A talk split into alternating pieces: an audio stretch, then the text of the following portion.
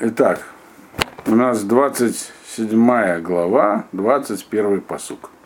Мецарев лакесов викурла загав ишел фи магалало. Значит, мецарев. Мецарев это такой прибор, ну такая, для чищения серебра. Так, Мецарев это прибор или это, Это человек? прибор, это тигль, нет, это прибор, это тигль такой для очищения серебра. Вот. И кур, кур это тоже, это плавильная печь для Да, золота. поскольку кур это точно прибор, так получается, что Мецарев тоже прибор. Да, да, это, это тигль, то, что называется тигль, где плавит металл. А кур это тоже плавильная печь для золота. Значит, а человек, он э, тоже по своей, так сказать, значимости, имеется в виду, оценивается. Вы поняли, что здесь написано? Нет. Как очищали металлы, вы знаете? вот Я, знаю, да, плавили, потом разные фракции отделялись, А как они всплывала всякая грязь, А как она, за счет чего? оставалось, За счет чего она А? всплывала? За счет чего она всплывала? ну блин, ну разные удельный В вес. основном они за счет того, что их, их расплавляли без доступа кислорода, а потом быстро туда давали доступ к кислороду, и все вредные примеси окислялись и падали на дно. А, я думал, наоборот, всплывали. Всплывали, может быть, если они легче, конечно, зо- се- зо- зо- это с золотом так возможно было. А с серебром я вам рассказал. Вот. Но, Как, как добавляли резко кислород, и оно окислялось? Да, но серебро, естественно, не окислялось так, как и золото. Но здесь есть, э, э, как бы, дело в том, что температура, которая нужна была для этого, для серебра, она ниже, чем для золота. Поэтому этот тигр для расплавки серебра, он нагревал, да, он это менее серьезный процесс, менее такой вот требовательный, так сказать, чем э, очистка золота. Золото нагревали сильнее, и температура была сильнее. Вот. То есть, чем дороже, так сказать, тем сильнее, э, тем более такое серьезное к этому отношение. Соответственно, и человек также. Если человек обладает этим обще- общественным положением или просто считается праведником, то его, когда у него какие-то есть примеси нехорошие, прегрешения, его очищают более сурово. Даже между серебром и золотом есть разница в суровости. Золото намного сильнее, так сказать, на более высокая температура его там расплавляет. Вот. Что, у него больше температура плавления у золота, чем у серебра? Я думаю, что для очистки, да, используют больше. По крайней мере, в этом аллегория здесь. Я, честно говоря, не очень в курсе. Я знаю, как очищают серебро, как золото я не очень интересовался. Не думаю, что по-другому его очищают, чем серебро. Но, тем не менее, его за- загревают до большей температуры. Это вещь более дорогая, более серьезный процесс, не больше требований определяется. Так же и человек. Его как бы э, разогревают, то есть мучают. Соответственно, с его статусом. То есть небольшой, так сказать, проступок для человека высокого уровня требует серьезной реакции. Поэтому праведники страдают. Это то, что здесь написано. Понимаете? Одна из вариаций темы, почему есть садик варава. Или почему Ашем садик с праведника спрашивает как худо сайра, очень, так сказать, скрупулезно. Уж праведники. Вот. Другими словами, это понятно, потому что наказывает Ашем за что? За хилуль Ашем. Есть одна недопустимая вещь, сквернение имени Всевышнего. Чем выше уровень человека, тем сильнее, серьезнее его проступки, ну, так сказать, с точки зрения хилуля Ашем. Если, если хилуни не свободны, шаббат, в шаббат едет на машине, это одно, а если хариди, то другое. Я помню, что тему уже, по-моему, обсуждали раз, правильно? Или нет? Ну, наверное, не помню. Я как-то вам, видимо, мне кажется, объяснял уже, что если вот поговорить со стандартным филонимным человеком, то он высказывает такую идею, которая кажется абсурдной всегда. Но я-то не обязан соблюдать, я же не религиозный. Это вы обязаны, вы религиозный. Ну как, говоришь, ему, ну мы ж на горе Синай, это на одной стороне не было двух гор Синай, или даже там пяти, там, для реформистов отдельно, для хилоним отдельно, для агностиков отдельно. Но люди склонны считать, что они обязаны настолько, постольку, поскольку они приняли на себя обязательства. А то, что обязательство принято на горе Синай, как-то им непонятно. Вот. Но они так уж и не правы. То есть обязаны-то не обязаны так же, но впечатление от их несоблюдения, то есть Хилуль Ашем намного меньше, чем от того, кто, кто, кто да, соблюдает. То есть наказание меньше, вот именно с точки зрения Хилуль Ашем меньше. Понятно? Ну, вот здесь, собственно, и написано, если золото, так тебя будут плавить очень серьезные плавильные, если в тебе есть какая-то примесь наружу. А если вообще ничего, это дальше будет написано. Это 22-й посук, он говорит про тех, кто не серебро, и не золото, и вообще никто. Им техтош эдгаавиль бемахтеш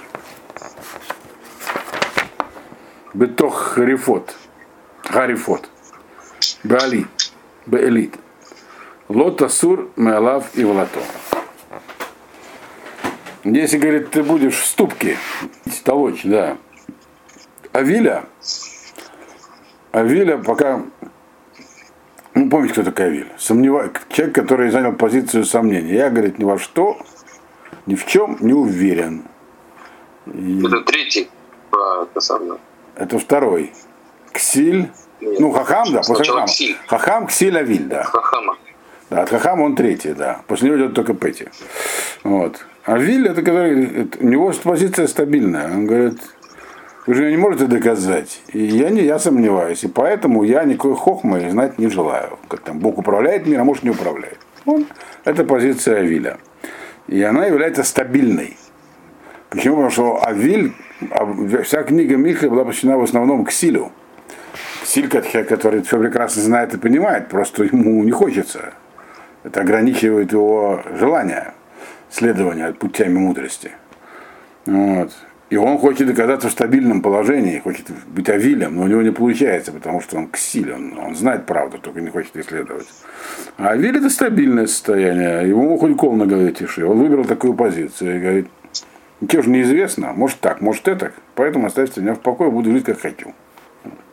Так вот про него говорится, что если его в ступке толочь, значит, с, среди этих самых гарифот, очищенный, очищенных зерен пшеницы.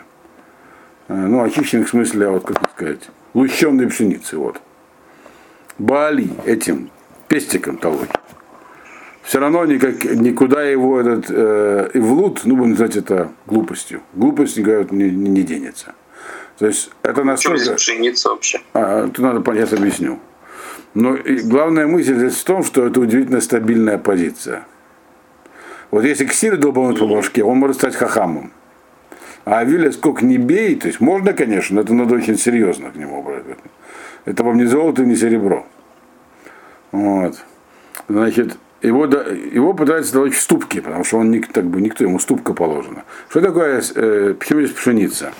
И у пшеницы Э, то есть есть э, злаки всякие, которых очень легко, которые очень легко очистить от э, оболочки. Я не разбираюсь в сельском хозяйстве, но Мальбин говорит, что там можно их просто там чуть-чуть хотите проверить. Мальбин говорит, что вот пшеница, она плохо очищается от оболочки. Очень. Чтобы извлечь зерно из ее оболочки, нужно э, толочь ступки. Вот. Э, то есть, если мы хотим вот это вот мягкое, то, что внутри, извлечь наружу, то, что называется гарифот, оно называется гарифот. То есть нужно толочь серьезно в ступке. Так вот, если даже в такой ступке, почему в ступке его толкут? Намек на то, что он не золото, не серебро, то есть он ценности из себя не представляет, он никто.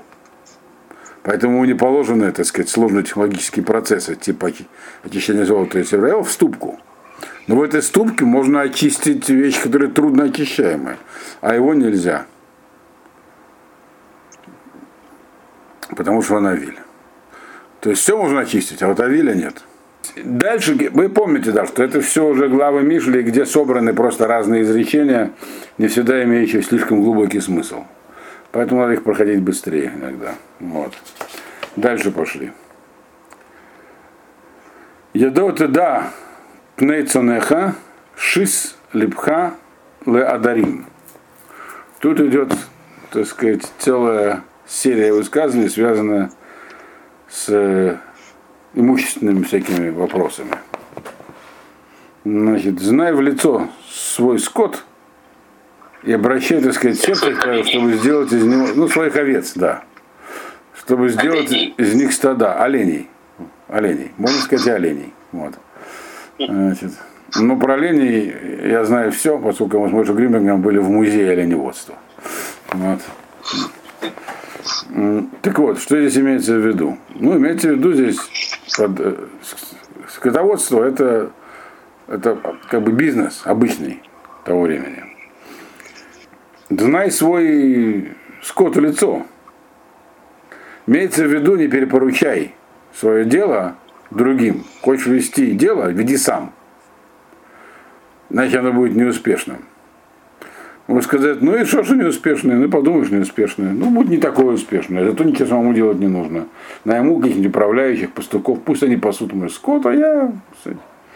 Значит, но это не так. Нужно, нужно стараться, чтобы у тебя эти твои овечки или там козлики превратились в стада.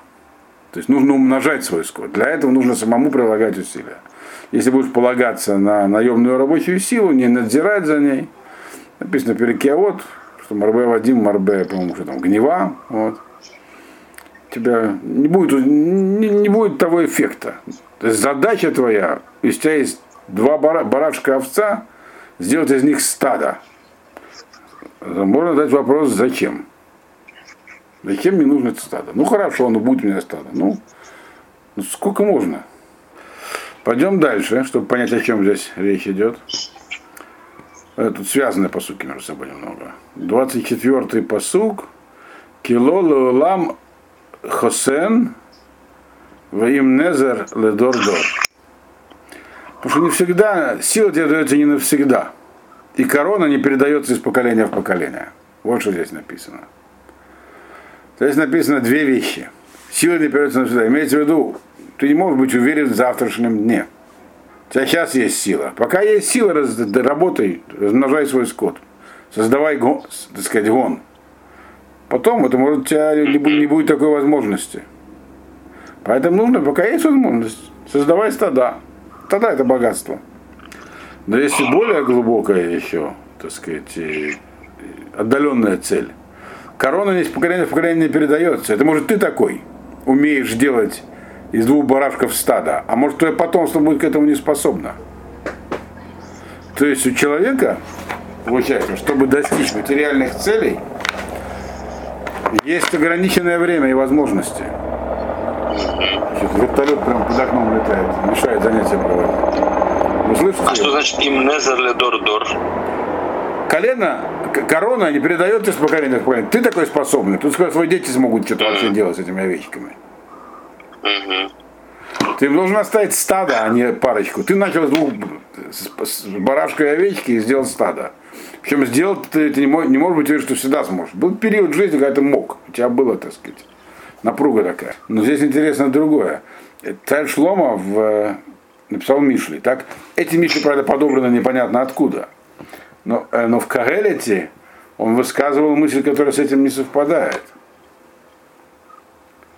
Он говорил, что какой смысл стараться, если не знаешь, что после тебя придет. Оставишь все непонятно кому, он будет неспособным. И зачем вообще ради него Да. стараться? Мы видим, что здесь Лом выражает противоположную мысль. Я как бы говорю, что иногда нужно оставить. То есть, а, с одной стороны, то, что не на кого положиться среди потомков, это признак, это показывает, что жизнь вообще непонятно для чего стараться. А с другой стороны, говорит, тем не менее, бывает такое, что нужно постараться для тех, кто придет после тебя, если э, они не способны, если ты, они не виноваты. Они не как Рахавам, сын Шломо, который по дурости развалил все. Они, бы, они хорошие. Так? Но не могут, значит, есть о чем заботиться. Вот. Понимаете? Мне тоже всегда было не очень понятно, что сказал Шлома в э, Мишле. Он сказал, что ну что толку в твоей жизни? Ну ты что-то создашь, а потом все это придет в руки твоему наследнику, а он все развалит. И, ну, вот он говорит, да, но есть еще, еще одна сторона. Надо ему помочь. Понятно? 25-й посук. Галаха цир венера деше, венесфу э, исвод гарим. Мы находимся в 26-м посуке, и здесь объясняется, что человеку стоит заниматься накопление материальных ценностей в противоположность того, что вроде бы говорилось в Каэлете. Говорит, что не стоит, потому что некому оставить. Они говорят, это стоит, потому что у тебя могут оказаться беспомощные наследники, но в духовном плане они, они могут, могут развиваться, но у них нет способности к материальным действиям. И если им оставят что-то, это им поможет. А второе, здесь написано, вот то, что мы сейчас прочли, посук э, 25, так? Галах Ацир, Венера Адеши, Венесфу Асаводарим. Значит, ну, есть вещи, которые называются, когда Галах Ацир, когда откроется поле. Что такое Хацир? Это когда наступает лето, так? Э, и трава растет. Хацир это трава кормовая, которая ест скот на пастбищах. Вот на пастбищах выросла трава, так. Показалось дэша, то есть э, травяные газоны, вот. Но нужно еще туда прибавить горной травки. Что за горная травка? Это что-то такое, чем еще нужно кормить животных. Я так понимаю, что здесь говорит следующее, что, ну да, есть как бы вещи, которые без особых способностей, которые приходят человеку сами. Ну, если я оставил поле, там какой-то выпас будет. Но есть вещи, которые нужно доставать, которые не находятся, э, вот их нелегко получить. Они здесь называются э, вот этими самыми словами «исвод гарин», трава из гор, но которые тоже являются важным элементом кормовой базы. И ты должен, если ты понимаешь, что только ты их можешь принести, значит, нужно их заготовить в достаточном количестве, чтобы твои потомки могли ими воспользоваться. Понятно? То есть, Нет. То есть есть смысл что-то копить. Не все. Есть вещи, которые ты можешь, можешь оставить, что-то такое, что вот оно, ну, вклад в банке, который будет сам работать. Но этого недостаточно. Что есть что-то такое, что требует постоянного внимания. Каждый год нужно это приносить, привозить. А, а в качестве аллегории здесь используется какая-то непонятная трава, которая необходима, но она высоко в горах. До нее не каждый может дойти. Вот э, те, кто против, после тебя остается, они не дойдут.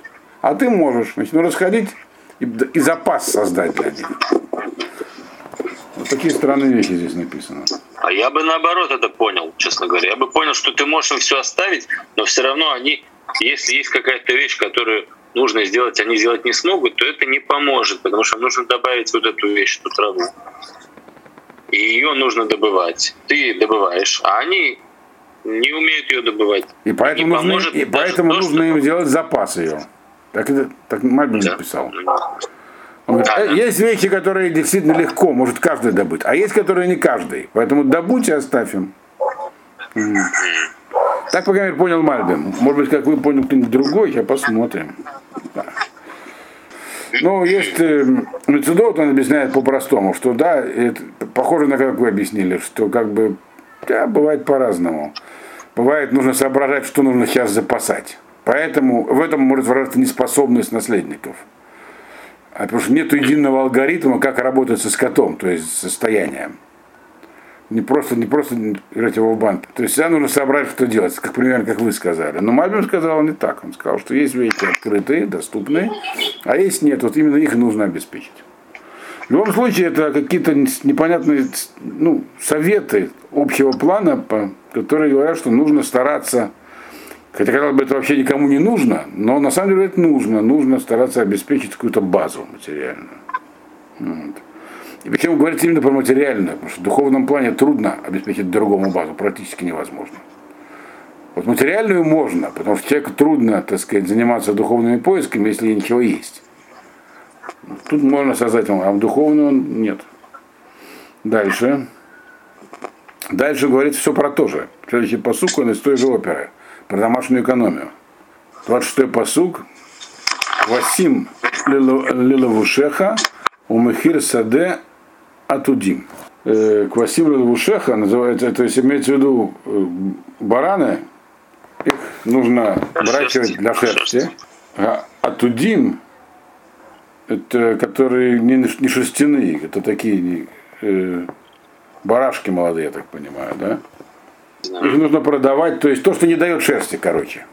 Такие виды баранов, кто не дает шерсти. Их нужно продавать и на эти деньги покупать поле. Это все, как правильно вкладывать средства. То есть речь идет про то, что наследники могут быть бестолковыми не будут не понимать таких простых вещей. Что нужно то, что приносит, так сказать, Да. немедленную использование оставить себе, да. То, что не приносит, избавиться, чтобы вложить в то, что приносит, вот и так далее.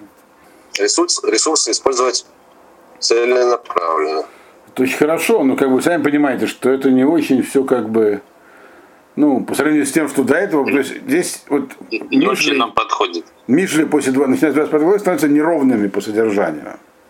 Если вы обратили внимание. Там же сказано, это тоже Мишли и Шлома на- понадерганы из разных мест, так там написано. Сказано по каким-то конкретным поводом, возможно. Все.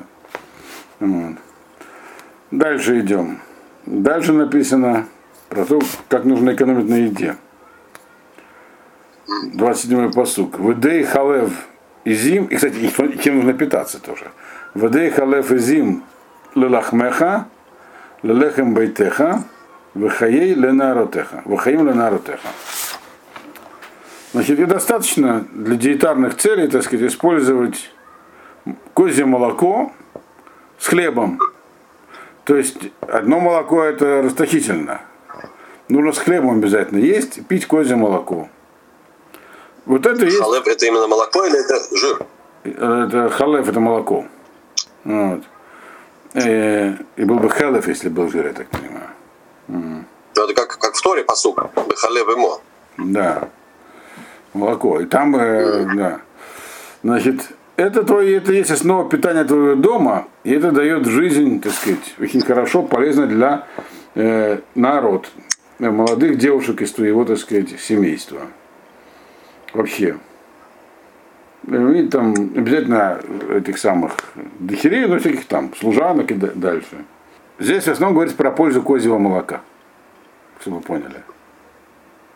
Ну, это да. Да. Эта вещь известна. Да, то, что, молоко, то, что хлеб основа питания и так известно. Если говорится, хлеба недостаточно, нужно иногда с козьим молоком. И вот тогда все будет хорошо. Подтекст такой, что не нужно сильно увлекаться разносолами. Вот это основа питания, а все, что лишнее, нужно вкладывать в расширение хозяйства, как сказано в предыдущем посуке. Это вот тематика, которая в Эшет Хайль подробно развивается. Это в конце будет лишнее. Я скажу честно, ничего более глубокого я здесь не нашел. А что Майбин говорит? То, что я вам сказал, то он и говорит. И все, на этом закончилась 27 глава. Значит, у нас, как я уже сказал, 28 глава. Насу Вейнродев, Раш, Вейнродев Раша, Вацадиким, Кекфир и Ифтах. Ну, здесь написано тоже простая вещь. Точнее, злодей, от него убегают, даже когда не преследуют. Из-за него убегают, даже не преследуют. А праведник, праведники, они как львы, так сказать, уверены в себе. Что здесь написано? Имеется в виду, что когда у нас есть группа товарищей, которые вышли на какую-нибудь боевую операцию, и среди них есть один רשע, злодей, то он будет трусить. Потому что ему есть что он все время, רשע все время находится в состоянии, э, так сказать, у него низкий моральный дух. А как мы знаем, для победы необходим прежде всего высокий моральный дух. Наполеон говорил, три четверти победы это моральное состояние солдат. И только четверть, так сказать, была подготовка. Вот. Конечно, без боевой подготовки никакой моральный дух не поможет, но три четверти Это французская, французская шита, которая провалилась в Первую мировую войну. Но Наполеон она работала, скажем так. Тогда работала. Да. А, а Наполеон она первую- работала и очень провалилась. хорошо. Его итальянская армия была плохо вооружена, плохо обмундирована, и он разбил австрийцев и всю Италию завоевал. В 97 году. Так что, вот. Потому что умел создать моральный дух. Вот. Потом, конечно, у них уже не так удачно. Ну, пошли дальше. Поэтому, когда такой человек находится в группе людей, нас, они убегут. Достаточно одного слабого звена, и все убегут. Но если там есть цадики, вот они как раз противоположно создают. Они как львы, такую, такие надежные. То есть они создают, они укрепляют моральный дух боевой. То есть здесь производит, проводится параллель между моральными качествами, э, потому что Раша и Цадик это моральные качества. Человек праведный или неправедный.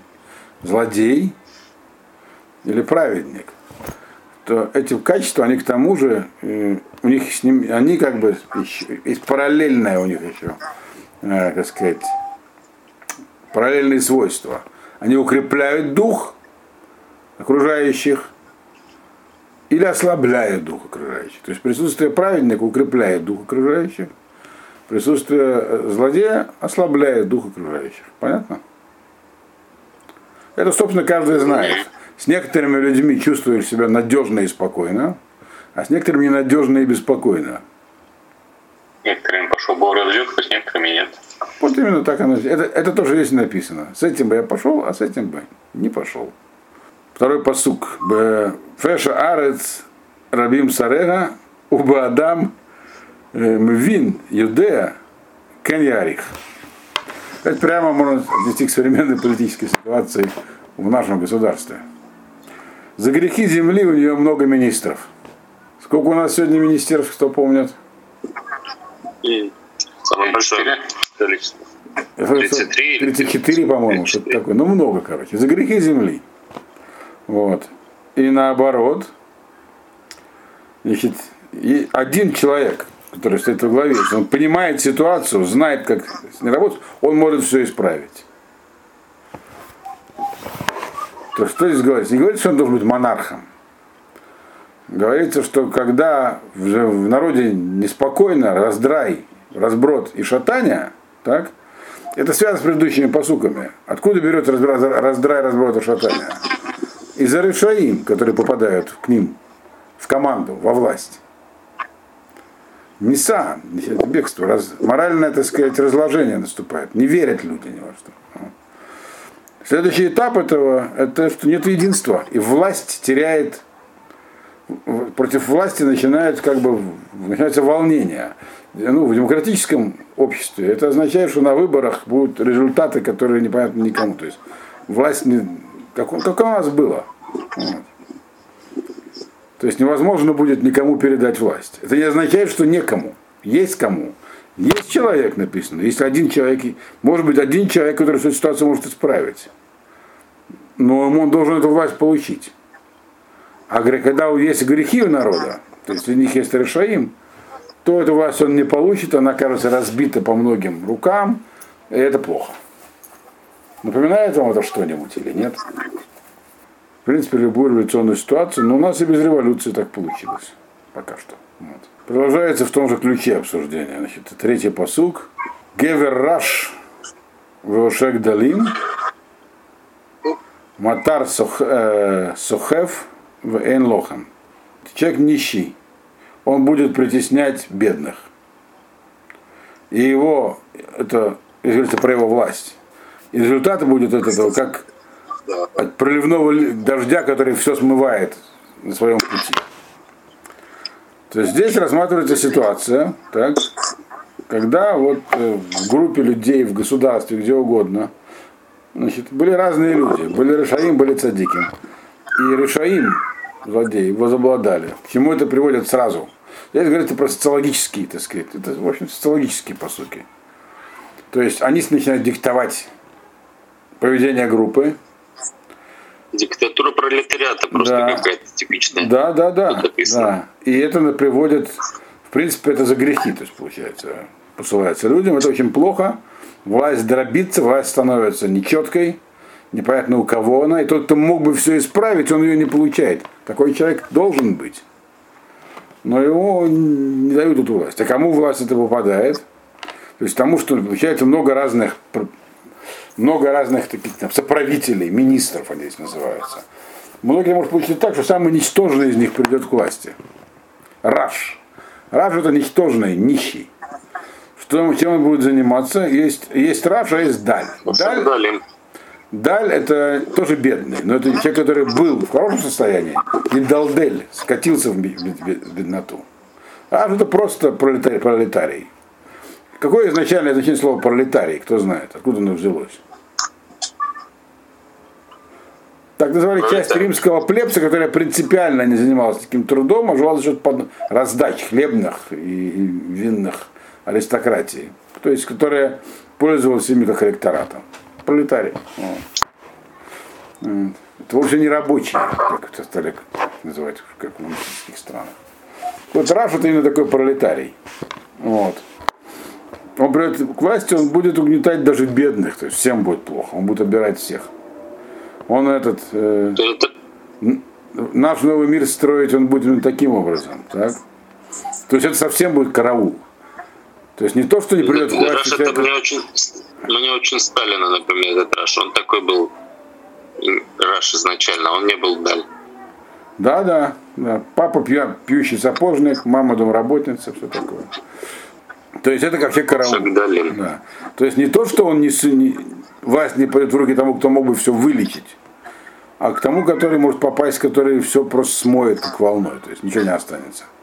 Ярость благородная скипает как волна. Вот она здесь описана. То есть здесь некие социальные процессы описываются. Я повторяю, я здесь больше ничего за этим стоящего не, не нашел.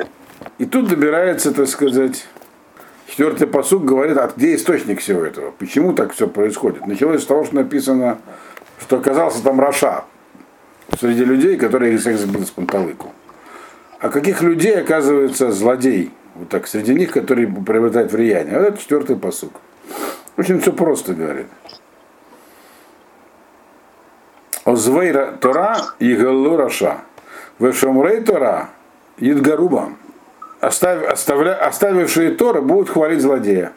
То есть аудитория злодея, его, так сказать, избирательный клуб, это люди, оставившие Тору. А соблюдающие Тору что будут делать? Написано, они не будут хвалить злодея. Написано, что они будут идгару, они восстанут против них. Вот. Идгару, причем не против злодея, против них, против тех, кто оставил Тору. То есть, это странная вещь здесь написана. Понимаете, почему она странная? Странная, потому что они написаны, не написано, что они будут хвалить праведника. То есть, они, то есть если говорить про некую борьбу в обществе, так? Вот общество здесь описано было, которое в предыдущих посылках, это общество, которое развалилось. Там произошла революция или как-то социалистическая, или еще какая-нибудь другая. В Африке это происходит каждый месяц, по-моему. Вот. И все развалилось, страна развалилась, все. А началось все с чего? Оставили Тору, оставили закон, Тору, Бога оставили, божественный закон. И стали хвалить этого злодея. Потому что у злодея, очевидно, были какие-то сильные позиции. Вот.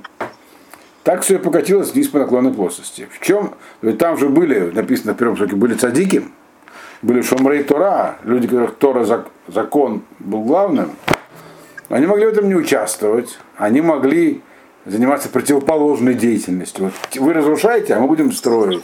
Вот. Вы будете голосовать там за Байдена, а мы за Трампа и так далее. Вот. За праведника, так сказать. Вот. Здесь говорится нет. Так и в чем странность? А странность в том, что здесь так не говорится. Здесь говорится, что на самом деле, чтобы это предотвратить, это недостаточно, недостаточно вести себя по-другому. Нужно активно выступать против.